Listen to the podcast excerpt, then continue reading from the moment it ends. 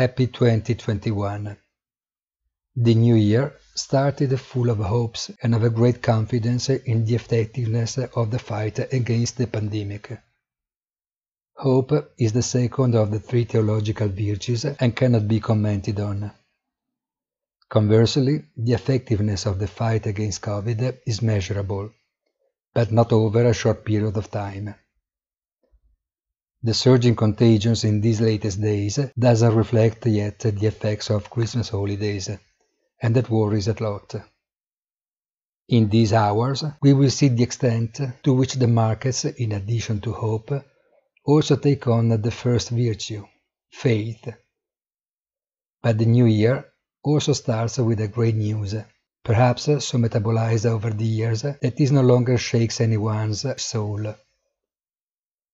Europe has narrowed, and the 12-star flag has lost a flagpole on which to wave.